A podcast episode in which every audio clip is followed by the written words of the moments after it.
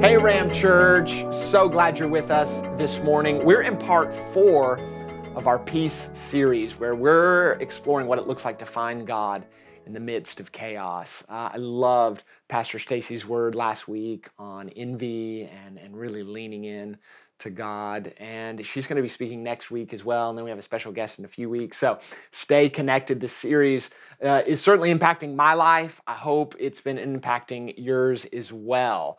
Now, if, if you've been catching uh, this series so far, my messages have focused on patterns that we can see in Jesus' life um, that really are an invitation for us to live like he did and to find the life that he found. So we're going to dive into another pattern today. But I want to start off by reading uh, Genesis, and we're going to read uh, uh, some verses from chapter 2 and 3. Now, we've kind of been riffing off of Genesis uh, the past few messages anyway, but I want I really want to read this, and it's going to kind of set up where we're going. So let's read together. Let's start off in Genesis chapter 2. Uh, verse number five. So, when no bush of the field was yet in the land, and no small plant of the field had yet sprung up, for the Lord God had not caused it to rain on the land, and there was no man to work the ground, and a mist was going up from the land and was watering the whole face of the ground. Then the Lord God formed the man or hum- humanity of dust from the ground and breathed into his nostrils the breath of life. That's that literally means he he created a soul, and the and the man became a living creature eh, or a living soul. And the Lord God planted a garden in the in in Eden. Just a little geek out moment. I love God picturing God as actually planting something. Isn't that a neat image there? The Lord God planted a garden in Eden in the east, and there he put the man whom he had formed. And out of the ground the Lord God made to spring up every tree that is pleasant to the sight and good for food. The tree of life was in the midst of the garden, and the tree of the knowledge of good and evil. Now, now we're going to, to chapter number three, and we have a new character that enters the story. Now the serpent was more crafty than any other beast of the field that the Lord God had made. He said to the woman, Did God actually say, You shall not eat of any tree in the garden? And the woman said to the serpent, We may eat of the fruit of the trees in the garden, but God said, You shall not eat of the fruit of the tree that is in the midst of the garden, neither shall you touch it, lest you die. But the servant, the serpent said to the woman, you, You'll not surely die, for God knows that when you eat of it, your eyes will be opened, and you will be like God, knowing good and evil. So when the woman saw that the tree was good for food, and that it was a delight to the eyes, and that the tree was to be desired to make one wise, she took of its fruit and ate. And she also gave some to her husband who was with her, and he ate. Then the eyes of both were opened, and they knew that they were naked. And they sewed fig leaves together and made themselves loincloths. And they heard the sound of the Lord God walking in the garden in the cool of the day and the man and his wife hid themselves from the presence of the Lord God among the trees of the garden. The title of my message today is Is it really that simple? Is it really that simple? And we're going to explore another pattern that we can learn from the life of Jesus. That's really going to lead us, I believe, and I believe Scripture teaches us into a place of flourishing and thriving in our life. You know, it's amazing when I just look at just popular culture, how we, we, we're fascinated with superheroes. If you look at like the list of top grossing films uh, in history, there are so many that that crowd that list of top grossing films that involve somebody with with superhero powers that something that's beyond human ability and when you when you look at that, you, you kind of go, why? Why do we have such a fascination? I mean, I even remember as a boy growing up reading comic books where people had, you know, superhero powers, and it was just enamored by that. And I think something about that points to our desire as humans to want to live without limits. We, we want to live like a limitless life. Uh, we we want to live kind of beyond, and there's something in us that kind of calls to that, or is at least enamored, fascinated by that. And if you look around our world, there are limits everywhere, aren't there? My neighborhood, the neighborhood I live in, you know, when you drive into our neighborhood, there's a sign that says 20s plenty. How many have seen that sign. I don't like that sign. I don't like speed limits, right? They're around. Uh, the other day I was in the park and somebody came flying through, flying down the side street and they hit a speed bump. And I thought the suspension was just going to fall out of the bottom of the car. And of course, in you know my mind, I'm like, oh gosh, what are they even thinking? You know, 20's plenty, guy. Drive, drive, drive the speed limit.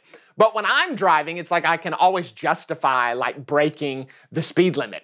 Uh, but there's limits everywhere. I mean, drinking, drink responsibly. Betting, bet responsibly. If if you live in Manchester, if you're in Manchester, uh, when you drive into Curry Mile, it should have a sign that says "Eat responsibly." We we know that limits are all around us, and for some reason, uh, we don't like them. One of one of my girls. Uh, she, she doesn't have an allergy, but she has a dairy sensitivity.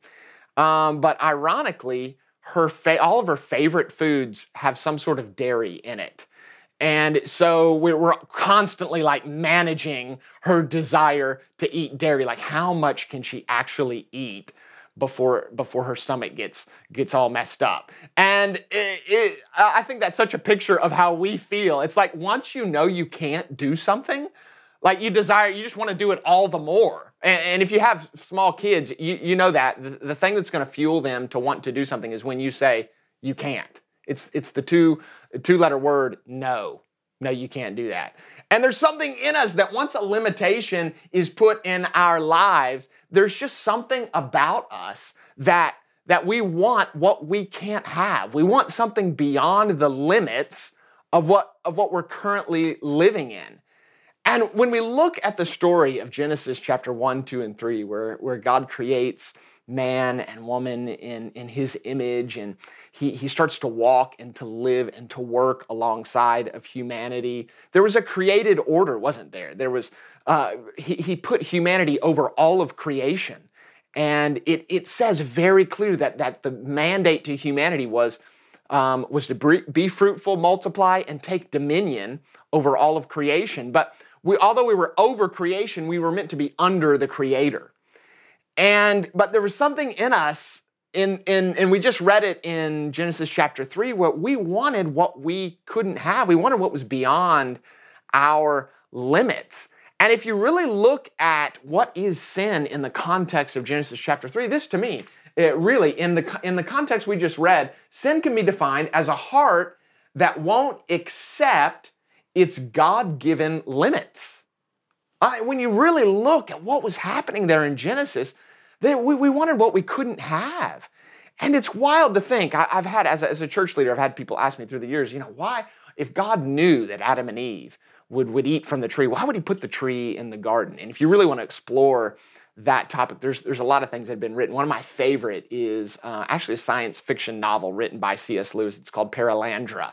And it's amazing. He kind of dives into through story form how that could have all unfolded. But it was really an opportunity um, to, to express love in a really unique way. But but and it all had to do with staying within the limits that we're given. So you could define sin, the original sin, as transgressing our limitations. The Genesis temptation was to reject a divine limitation. We didn't want what was ours. We wanted what was God's. We didn't, we didn't want to stay within our, our, our mold. We wanted what was somebody else's. And you can see this all over, you can see this all over culture, but we all have limitations, don't we? Look at some of the limitations that are just built into who we are.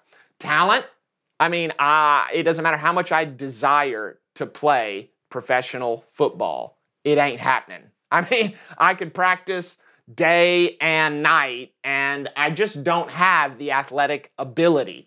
Um, our artistic abilities, that could be with, with design or music or something. We, we just have some innate communication, organization, craftsmanship. I mean, some of you can build things with your hands that it's just, it's astounding. It's just a gift you were given. Humor, empathy, strategic thinking, leadership, learning, teaching. There's so many others, but but that's a limitation. There are things that I have a talent for, and then there are things I, I don't have a talent for. My intellect. Some of the people I most look up to and that have influenced my life, I mean, we just have a different EQ. and a different IQ. And that's just how it is. Our ability to interact with the world around us and to think through these things is just different. I, have, a, I have an intellectual limitation, time limitation. All of us have a time limitation. Finances, starting points. Our family of origin is different and our experiences growing up all were different. But there, there's actually something that I believe beneath all these limitations that's, that's kind of driving, especially in the West, our idea on what it means to live with limitations. And I think that that's more of an ideological uh, perspective on our limits. So I so just hang with me for a minute because we're going into some patterns that I think are going to really set you free. But I really want to set this up in a way that I think resonates with you and makes makes us understand why do we feel this drive to live beyond our limits. Well, I think the I think a secular ideology uh, that we're living in today in the West wants to just categorically write off anything that wants to limit us, anything that wants to define us, anything that wants to categorize us. And that ranges from, from anything from economic background to, to, to gender to race. To, we, we, for us, we, we, want to, we want to alleviate all categories and all definitions, all limitations. And th- there's something, I think, in us, an ideology under that saying, limitations are evil. There's something bad about that limit. And I came up with a word. Is it okay if I just invented my own word? And one of the things we do with these limitations in the West is this it's what I call more, moreism. And here's how I'm going to define this made up word that I just created beliefs and practices that tell you the path to fulfillment is overcoming all limitations the uh, beliefs and practices that tell us the path of fulfillment is overcoming all limitations. Now, you know the wild thing, even as I read that, I can I can even feel it in my own heart and mind. It's like, well, what's wrong with that? It, this is this is this idea is so prevalent that to us it feels normal. Yeah, I mean, isn't fulfillment overcoming all limitations? And I think you're going to find in this message, is it? Is that really the path to fulfillment? Another way we can look at moreism is this. It is the relentless pursuit of what we don't have. And maybe that hits home a little more with you that you can sense this kind of this activity around everything in our life and our mind and the way we see ourselves, the way we see success, the way we view what it means to be a great parent, the way we view what, uh, what it means to be a, a great worker or a provider, all based on this relentless pursuit of what I don't have, that what I need is beyond what I currently have. It's going back to that original sin. Let, look at what Dr. Richard Swenson says. Uh, he, he wrote this in his book called Margins. If you're homeless, we send you to a shelter. If you're penniless, we offer you food stamps. If you're breathless, we connect you to oxygen. But if you are marginless, what's he talking about? Living at your limits or even beyond our limits. We give you yet one more thing to do. Does anybody feel that way? If I just said to you, how, how are your margins in your life? Are you at your limits? Do you have like way more energy to go, way more money to go? It's like, yeah, at the end of the month, I just always have more. I just always have extra. Or are you at your limits or beyond your limits? What it, oh, I would I would guess, and I bet I'm not far off on this, that most of us who are gathered or listening to this today are at or beyond our limits. What is that a symptom of? Moreism. It's a symptom of, oh my gosh, I've got to live. I've, there's something I need that's beyond what I currently have. But for some of us, this feeling of like, I've, I've got to get beyond my limits, if it doesn't drive you into moreism, it's going to drive you into a different mode. And that is the mode of, I know there's no way I can overcome my limitations. So this is the other mode. Uh, it's, it's called escapism. And this actually is a word. So I just just I'm just gonna make up one word per message, guys. So this is this is an actual word, escapism. But this is my definition. Beliefs and practices that tell us life's limitations are unbearable and make flourishing impossible. So we look at our inability to get more, to have better friends, to get more money, to have a better job, and, and we, we, we feel it's impossible to meet the demands of this desire for more, more, more, more, to overcome our limitations. And so instead of engaging in moreism, which, we, which is one answer that culture gives us, we just decide we're going to escape. The only solution then is escape. Look at this. Escapism, I'm going to define as the relentless pursuit of distraction and relief through entertainment Now, we're not looking for a solution, we're just looking for relief. We're not looking to solve the problem. We're not even, you know, the, the problem seems insurmountable. We're just looking to distract ourselves from the problem and we're looking for relief. There was, re- there was recently some research done um, in a book called The Demise of Guys. And the research showed that the average young man in the West, by the time he becomes the age of 21, has played 10,000 hours of video games. 10,000 hours. Now, nothing against video games, but when you've played 10,000 hours by the age of 21, you're living in an age of distraction. There's something on the inside that you're trying to remove yourself from. There's other research, Malcolm, Malcolm Gladwell talks about this, and others, that once you spend 10,000 hours on something, if it's the right type of work and effort, you can actually become a world class expert in that. And now remember, we're talking about video games here. What are we escaping from? What are we escaping from? Look at, look at this other uh, research that's been done that the average reader um, reads between 100 and, uh, excuse me, 200 and, and 400 words per minute. At that rate, listen to this, at that rate, we could all read 100 books every year.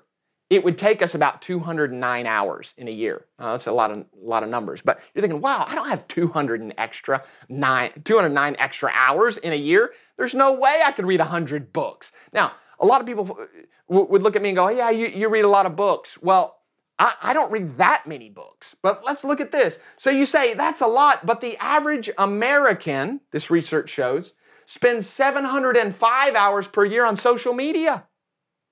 So we're in this age of escaping. We're escaping from reality. I don't have time to read 100 books a year, but I do have 700 extra hours to be on social media. But television, we spend over 2,700 hours a year. And it would just take 200 hours to read 100 books a year. What are we doing? We're escaping from reality. But I want to tell you, there is a third option. And the third option is to satisfy that longing for more on the inside, that longing to overcome all limitations by a relationship with an eternal God. We talked about that hunger for eternity in my last message. I, I want to encourage you to go back and listen to it. It's called Patterns of Rest and Renewal. What is that eternal desire on the inside of us. But the third option is I'm not going to satisfy this by moreism. I'm not going to satisfy this by escapism. I'm going to satisfy it by finding my identity in a relationship with an eternal God and allowing Him to fill and do the impossible inside my limitations. I actually want to take this a bit further and go get a bit more specific with you. This could be a bit painful, so warning. But here's a principle I think is important for us to see. Look at this. I actually believe rejecting your limits can be a form of pride. I, I believe it, it, it can be something on the inside of us. And if we take it back to the original sin, you can see that, that, that that's present there. We even know that the way the Bible describes the original, original sin, the, the, the, sin of Lucifer himself, was he wanted to put himself in the place of God. He wanted to get beyond his limits and have what he couldn't have. Rejecting your limits can be a form of pride. Sometimes in the church, we're actually the best at spiritualizing, going beyond our limits. Now, Uh, look at a verse that we throw around for this all the time in Philippians chapter 4. I can do all things through him, through Christ, who strengthens me. How many times is that verse quoted for all the stuff that we want to do and that we feel like God's called us to do? I can do all things for Christ who strengthens me. That's we see that embroidered on pillows and and and uh, pictures on our wall. I can do all things, and we're like, yes, I can do anything. I can live beyond my limits. I can go far out there in the outer reaches of margin. But we're actually missing the context of what Paul is trying to say here. Let's let's go two verses earlier and say what is Paul actually saying right here when he's talking about all things. Look at this. 1 Corinthians 4, 11 and 12. Paul's saying, I've learned in whatever situation I'm to be content. I know how to be brought low. I know how to, to abound. In any and every circumstance, I have learned the secret of facing plenty and hunger, abundance and need. Paul is saying, I can do all things by being what's what's Christ working in him? The ability to be content with what he's been given. The, the context of that verse is not just pick a thing out there and just say, yeah, God can help me do that. The context of that verse is I'm going to recognize the circumstances that, that surround me, what I've been given. I'm going to go, God can give me strength to live with this starting point, to live with these talents, to live with my limited time, to live with my dairy sensitivity, whatever, whatever it could be, to live inside these limitations. And what I'm expecting is I'm, is, is I'm expecting God to invade those limitations and, and show himself strong in that place. And now I'm going to take this even a step further. I know we're, I'm doing a lot of setup here, but we're going to get to how this affects your life here in just a moment. But look at this. Uh, Paul wasn't the only one who realized that he had limitations. Actually, look at this. Jesus himself embraced human limitations. That Jesus chose, this is the essence of the gospel, that Jesus lived in heaven. He lived in a, in a place with, with, uh, with unlimited, unlimited resources, unlimited ability, unlimited authority. And he chose to set that aside to come and adopt human limitations why did he do that? So that he could then live the life we should have lived and die the death we should have died, so that he could then invite us into a life where we can experience the fullness of life, unlimited life inside of the limitations of what it means to be human. That's the essence of the gospel. But it's so wild to think the creator of the universe, when he chose to rescue you and I, he embraced human limits. I mean, Jesus was tired. We see this in the Gospels. It's so wild to think. Jesus, Jesus, you mean God was tired? Yeah, Jesus was tired. We can see Jesus' emotional capacity was tested at times. There were times when his, when his close friends went through hardship and he was grieving. We, he, was, he was limited by space, by location. Like he actually had to walk places. I mean, if, if I'm if I am Jesus, I'm going to create some sort of method of transportation at some point so I don't have to walk everywhere. I mean, Jesus was limited by space, he was limited by time. Do, do you realize that Jesus himself practiced Sabbath? We introduced the idea of Sabbath last week, and uh, excuse me, at my last message, and I, I, want you to go back and watch that if you didn't see that. And maybe if it was a new concept to you, maybe you should watch it again. Um, but Jesus himself practiced Sabbath. Now, I just have to put myself in his world. I have to put myself in his place. And I realize if I if I knew I had 33 years on planet Earth, okay, and only three and a half years of that would be ministry. First of all, the first 30 years of my life, I'd be busting it. I would be preparing for that ministry. I'm gonna be, if I'm Jesus, I'm gonna use my ridiculous, unlimited intellect to figure out how I can create modes of transportation, how I can create marketing methods, because when I hit my ministry start date, it's about to be on. I mean, I'm about to do it. So Jesus starts his three and a half years of ministry. And then he decides wait a second, I'm going to take one seventh of my entire time in ministry, I'm going to take it off. I'm just going to take a breather.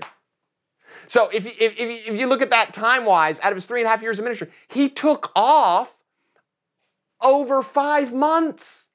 Five months of his three and a half months.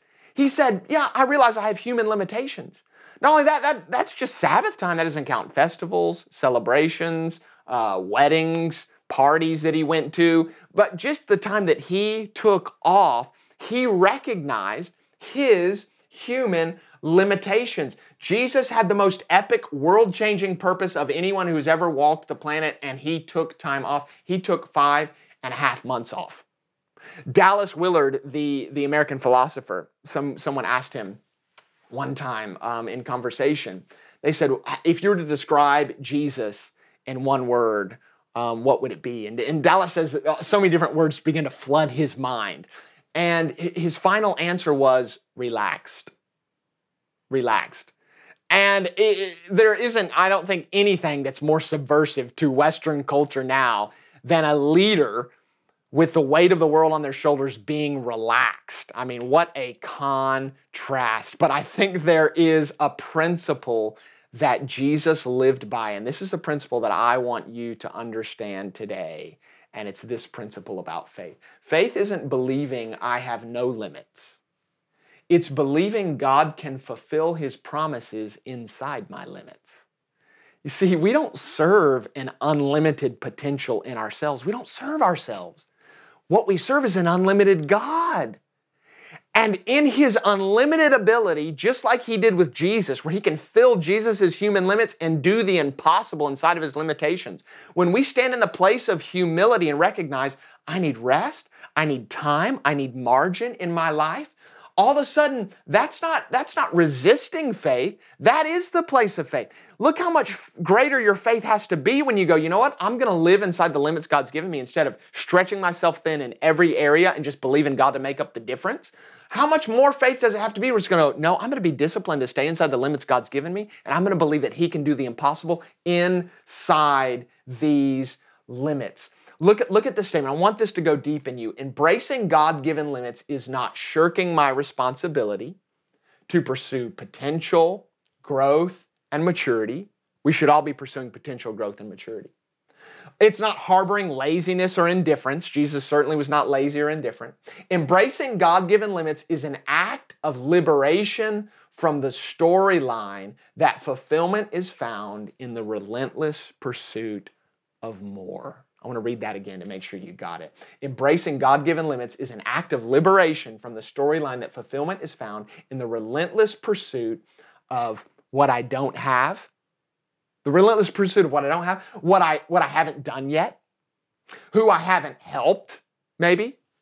Um, it's it's liberation from the storyline that fulfillment is found in the relentless pursuit of becoming the perfect version of myself, or learning what I don't know, or finding greater security or safety in life, or having more friends, or being liked more, or even self-expression when you embrace your God given limits and stand in that place of faith, realizing God's promises to me were, were not, were not, were not uh, given in, in ignoring my limitations. His promises to me were given recognizing the limitations that I have in life. And how much faith does it take for us to step into that place? Faith isn't believing I have no limits.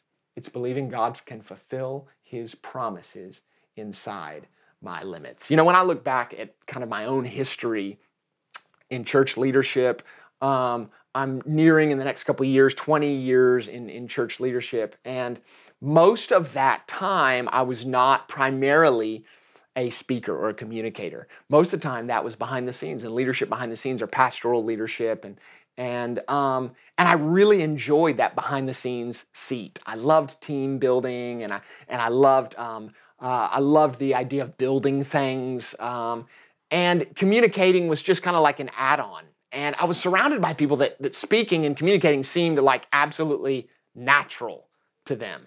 Um, many of the people that surrounded me, they, they thrived in that space. It's like they could pull a sermon out of anything. You could just like point at something, go, hey, preach a sermon on that. It's like a sermon just comes out of it. And so because I couldn't relate to that, I recognized that I had a limitation in that area that that I it didn't come quite as naturally to me as maybe it did to some other people. And because I, I recognized that limitation, I kind of wrote that off. And I went, you know, I'm, I'm just going to focus on what does come most natural to me. But it's, um, it's wild that sometimes God actually calls us to, to use us in the place of a limitation we think we have. And the reason is because he wants to show himself strong in an area we realize we're limited. He wants to really birth faith in our heart in a fresh way. He wants to, to pull that belief out of us.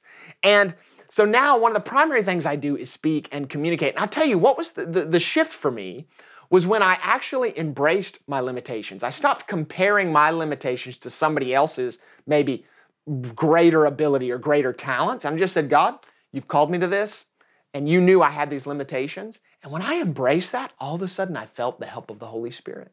I felt God. Uh, I felt that it was an empowering shift. I didn't feel to embrace that limitation was to step out of faith. Actually, I felt it was a step into faith.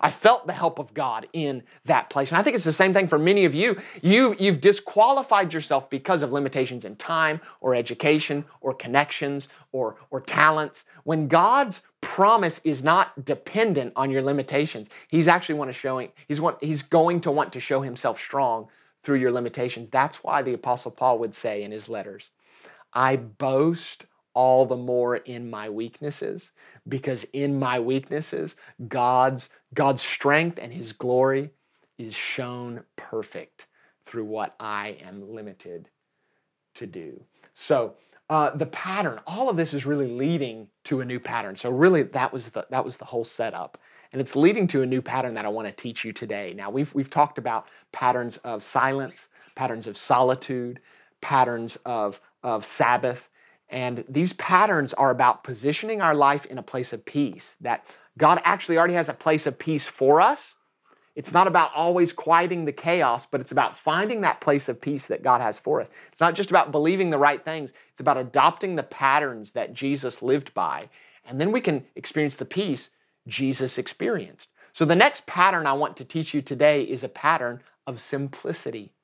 It's living simply. Jesus lived a simple life. He lived with the essentials. He lived he lived knowing what mattered most in his life. He didn't live constantly investing and maintaining excess.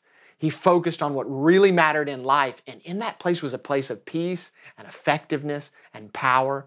And I believe that place is also available for you and I. Now, I want to read a passage that I, that I uh, referenced in my Patterns of Rest and Renewal message, but I want to read it to you because I think it, it, it so clearly shows what a life of simplicity looks like. It's in Leviticus chapter 19. Let's read it together. When you, this is God instructing Israel on, on even how to farm. It's amazing. God has an opinion about every area of life, and it's all for our flourishing. When you harvest the crops of your land, don't harvest the grain, look at this phrase, along the edges. Just say that with me along the edges. He's talking about the margins of their field. We're getting we're going somewhere. You see how this is tying to what we talked about earlier. Do not harvest the grain along the edges of your fields. Do not pick up what the harvesters drop. It's the same with your grape crop. Do not strip every last bunch of grapes from the vines. Isn't that wild? I mean, to me that's actually such a picture of our work life. And I know this is this is talking about agriculture, but if you can just picture your own work life. For me, I'm planting my field and I, I'm gonna, I'm gonna reap every single thing I planted. Uh, not only that, I'm not gonna leave anything on the vine. If I drop something, I'm picking it up. I mean, if I invest in it, I'm harvesting it all. I need it all. And do not pick up the grapes that fall to the ground. Leave them for the poor and the foreigners. We're going to talk about that in a bit. Living among you. And then he says this, and let's stick at this phrase for just stick on this phrase for just a bit. I am the Lord your God. I love that he ends with that phrase. I think what God's trying to say is you think that field is your source. You think those vines are your source of fulfillment, of satisfaction, of provision for your life? No, no, no, no, no, no. You're missing it. I am the Lord your God. And when, when you leave your life that, that the world is telling you, your life of escapism or moreism, and you adopt a patterned life, a life that's based on the rhythms of Jesus, the rhythms that your Maker hardwired into you, you are declaring, it's an act of faith. You're declaring, God is my source. I don't live in a way that, that demands from life what I want from it. I know that if I live God's way, He's going to give me what I need. And not only that, he's going to give me the people in he's going to give the people in my world what they need as well. There's two types of limits that I want us to, to talk about. Two types. There's limits we've been given. Those are really the limits I talked about earlier. They're, they're kind of unavoidable. Your talent, your time, your family of origin, your, your past experiences. Nobody chose where they were born, right? Um, but there's also limits we give ourselves. And this is that's the biggest challenge. I, I don't know about you, but for me, that's the biggest challenge is when when I have to put self-imposed limits on myself. That, that, that is what we talked about silence, solitude, Sabbath. Those are limits you put on yourself. God's asking his people to limit themselves, not just to obey the limits they were given, but to give them themselves limits. So, what is simplicity? Here, here's my definition of what simplicity is in the Christian life it's the choice to live with less so you can find more in what you have. Simplicity is about intentionally creating margin. Margin is the space between what you're carrying and your limits. What is simplicity? It's the choice to live with less so that you can find, you can pour, you can pull more out of what you've been given. It's also choosing not to harvest to the edge of your field. It's choosing to live with margin. And, and so these are all concepts by, right now, but how does that really reach your everyday life? And why do we want to live this way? Why is this better than moreism or escapism? Well, I want to talk to you about three ways, and this is where we're going to end the message. Three ways, three things that we find when we practice simplicity, when we, when we practice the Christian, Jesus centered practice of simplicity. Three things that we're going to find when you practice this. And the first one is I believe you're going to find focus for what matters most. When you practice simplicity, we see this in the life of Jesus, he wasn't distracted by things that didn't matter. Now, it's, it's wild because some of the things he chose to do seem like distractions. They seemed like distractions to the people around him. So he was on his ministry journeys, and at times, children would come up to him. And we see those, his closest friends, his ministry companions, his partners in ministry, that were saying, No, no, no, no, don't bother Jesus, don't bother Jesus. And you think, he, he has the greatest purpose of any human who's ever lived on his shoulders. Now, I, I know about my daily rhythm. If I'm focused on something and something that wasn't on my mind comes up around me, I'm, I'm going to maybe treat it with respect um, but I'm going to move on. You know, hey, good to see you, kids. I, I'm on a mission. I have something better to do. But Jesus so lived in what matters most that he was he was so in the moment with the person in front of him. What, what allowed him to do that? He wasn't focused on all on excess. He wasn't focused on more, more, more, more, more. He knew that simplicity allowed him to focus on what mattered most. And at that moment, it was that children, it was those children's faces right in front of him. He was looking at the one in front of him. He knew this matters most. And he taught uh, he taught a principle that, that is so key for us in understanding this, and it's found in Matthew 6 21, the famous Sermon on the Mount. He said this For where your treasure is, there your heart will be also. For where your treasure is. It's amazing when you, when you hear that word treasure. What's he talking about? Your store, your more wherever your more is, wherever you've you've you've you've uh, held things up, wherever you've gathered, your heart is there. And I want to tell you, we think that we we put our treasure in places where our heart is, but I think this verse gives us a, a little reverse of this. Look at this principle right here. Your heart follows your treasure. Your heart follows your treasure. So when you're in this more, more, more, more, more, why does your heart continue to desire that? Because you're putting your treasure out there beyond your current limits, beyond your current limits. And Jesus goes on to, to talk about this connection between uh, our soul and the complexities of life, the more of life, the excesses of life. In Matthew chapter 16, verse number 26, he says this And what do you benefit if you gain the whole world but lose your soul? Is anything worth more than your soul? And maybe where you're sitting right now you go no you don't you don't know my needs joe. You don't know my needs. Well i'll tell you at the end of this journey uh, called life we're going to look back and, and the, our needs are probably going to be pretty low on the priority list. Our soul is going to be pretty high. And jesus is teaching that those two things are connected. Those two things are connected. That when we live a life of chosen simplicity a life where the where it's not just full of the pursuit of more and escaping, life where we're not just buying, buying, buying. We find that, that our soul is rescued from needing, needing, needing, and then we're able to focus on more. This is what Paul said about his own ministry, his own journey in life in First Corinth, uh, excuse me, First Timothy chapter 6. He said, if we have food and clothing, we'll be content with that. I'm just going to find contentment in just food and clothing. I know this is so antithetical to the culture around us in the West, but that's why this message is needed for both you and I. Is because this is not the storyline around us. The storyline says uh, around us says we can't be content unless I have more than just food and clothing. But when you find the simplicity of of just of just following Jesus, of sticking to this pattern of Jesus' simple living, all of a sudden we can discover what matters most. Now, just a little side note here. This is not saying that you can't have things. It's not saying that you can't have wealth. There are actually wealthy people a part of our Ramp Church community. but many of those people live uh, the, some of the most generous lives of anybody I know. This is this is about that where our life isn't given to serving the need for more, more, more, more, more. That's what it is. Jesus himself had relationships with, with wealthy people. He was surrounded by donors who followed him that had great wealth.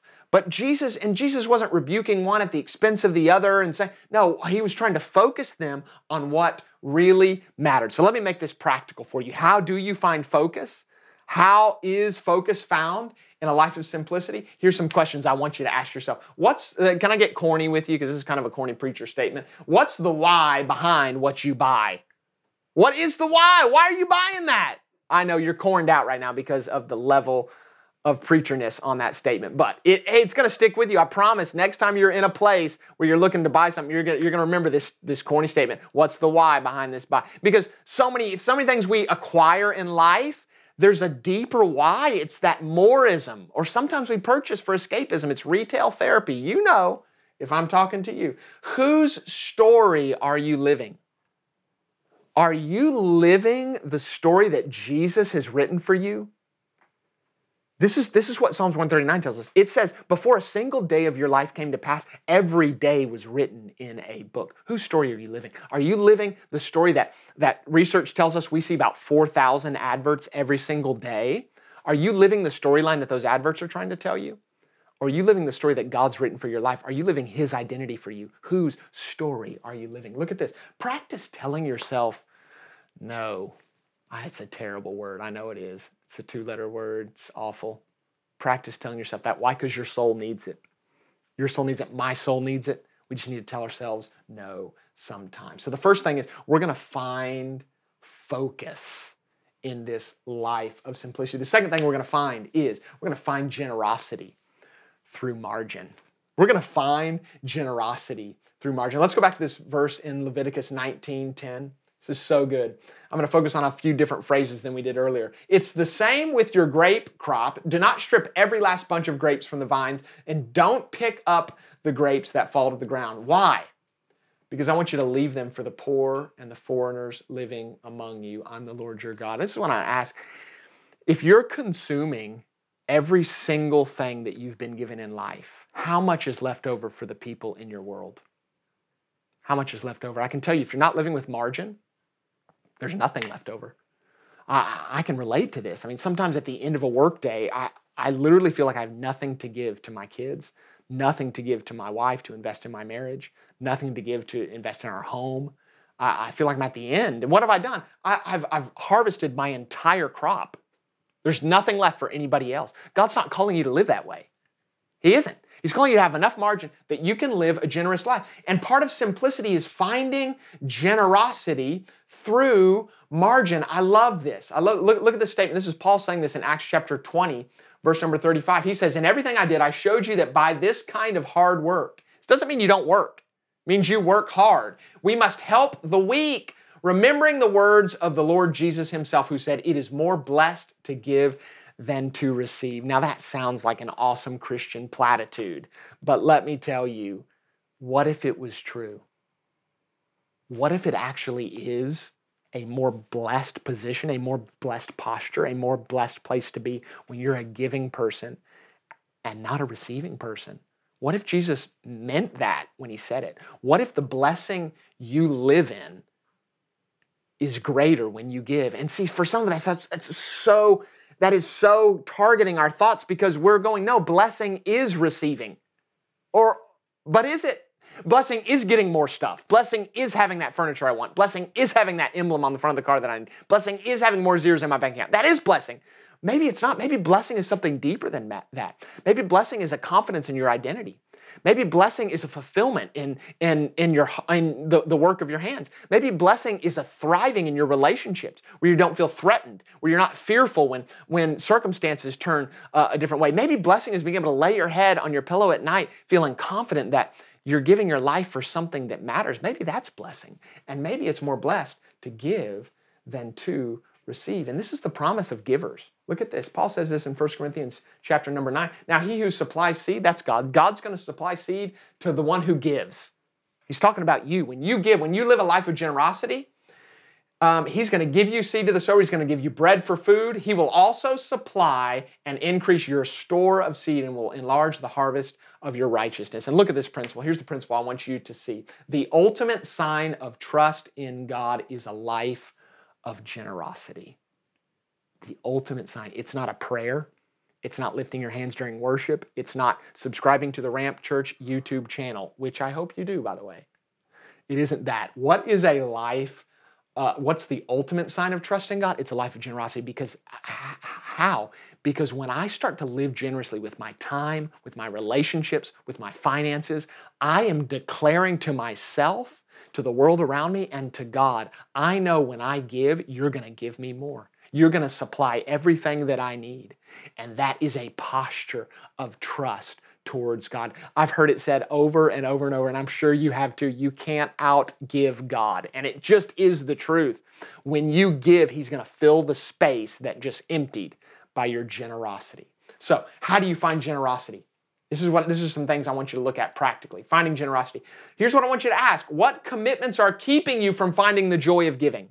What commitments are keeping you from finding the joy? You have commitments right now time commitments, relational commitments, financial commitments that are eating up your margin. They're eating up that which is meant to be set aside for those in your world, the foreigners among you, the poor among you. You're, you yourself are eating what is meant to be served to others. You can't reap to the edges of your field. I want you to start budgeting margin.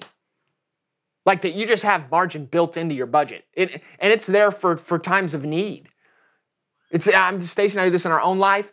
We, we, we, we desire to do this in the life of ramp church as a community that we have enough to meet needs like the crisis that we're in right now as a city. We have enough right now to meet the needs of our city because why? We're budgeting margin. Embrace sim, uh, living simply. Embrace simplicity so the first thing we find in a life of simplicity is focus. The second thing we find is generosity through margin. But the third thing we find is we find freedom through the elimination of excess. I know this is already painful just reading that, but let me dive in to this a bit. Look at Luke 12. Jesus is saying this. This is amazing. Jesus said to them, "Take care and be on your guard against all covetousness." That's a, that's a, you know such a Bible sounding word, isn't it? But it just means you want what other people's have, what other people have. You want, and I'm telling you, it doesn't just happen in material things. It can happen in talents, connections, whatever. For one's life does not consist in the abundance or the excess of one's possession. Your life is not measured or defined or even enriched by an abundance of things. You know that. But Jesus is identifying that. Richard Swenson, we, we heard from him at the beginning. Let's, let's look what he says again. Um, we have more things per person than any other nation in history. Just let that sink in. You and I have more things per person than any other nation in history. Closets are full, storage space is used up, cars can't fit into our garages having first imprisoned us with debt. Look at this next, the next part of this quote. Possessions then take over our houses and occupy our time. This begins to sound like an invasion. Everything I own owns me. Why would I want more? It's an invitation to cut off the excess. You know, and maybe you're thinking, gosh, I don't have excess. I'm just trying to meet my own needs. Do you know, when you look at, at, the, at our wealth in the West on a global scale, if, if you make 30,000 pounds or more a year, you're in the top 1% of earners in the world. In the world, in the world. If you make more than 20,000 pounds a year. You're in the top 4% of earners in the entire world. We are wealthy on a global scale. And at, at some point, everything I own starts owning me. And that is the danger. But it gets to this principle right here. Cutting excess is an act of liberation. That's, that's my heart for you today. I want to liberate you. I'm not trying to get you to have less stuff. I'm trying to get you to discover the joy and what matters most by, by an act of liberation. And so here's what, here's what you need to do to find freedom. Here's some things that you can do practically. I want you to ask what's the total cost of owning this? I know you're going through a midlife crisis and you want a motorcycle. I know that. But when you buy a motorcycle, you have to maintain it, you have to pay to maintain it, you have to wash it, you have to ride it. Do you really have all those hours and dollars in your budget? What's the total cost of owning this item? We, we don't look at that. We just look at the dollar amount. We look at the pound amount and then we're to buy it. What's the total cost? Number two, I, I, want you to follow the patterns of Jesus. How do we cut excess off of our life? We look at silence, solitude, simplicity, and Sabbath. And all of a sudden, we find those excesses. We start to live a life of simplicity. We find focus, we find generosity, and then we find freedom. It's an act of liberation. And I want to remind you as I'm closing today, the verse that's really holding this whole series of peace together, and that is Matthew chapter 11, uh, 28 through 30, where Jesus gives you the invitation to come to Him, all you who are weary, you're burdened, and His promise to you is that He's going to give you rest. He says, Take my yoke upon you, learn from me, for He's gentle and humble in heart, and you'll find rest for your souls.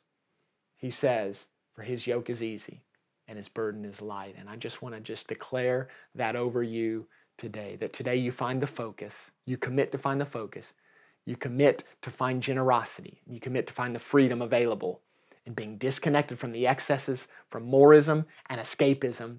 And today you're going to find the simplicity of embracing your limits, embracing the place God's put you, and then finding that He's going to supernaturally provide for you to, to fulfill every promise over your life. I bless you today in Jesus' name.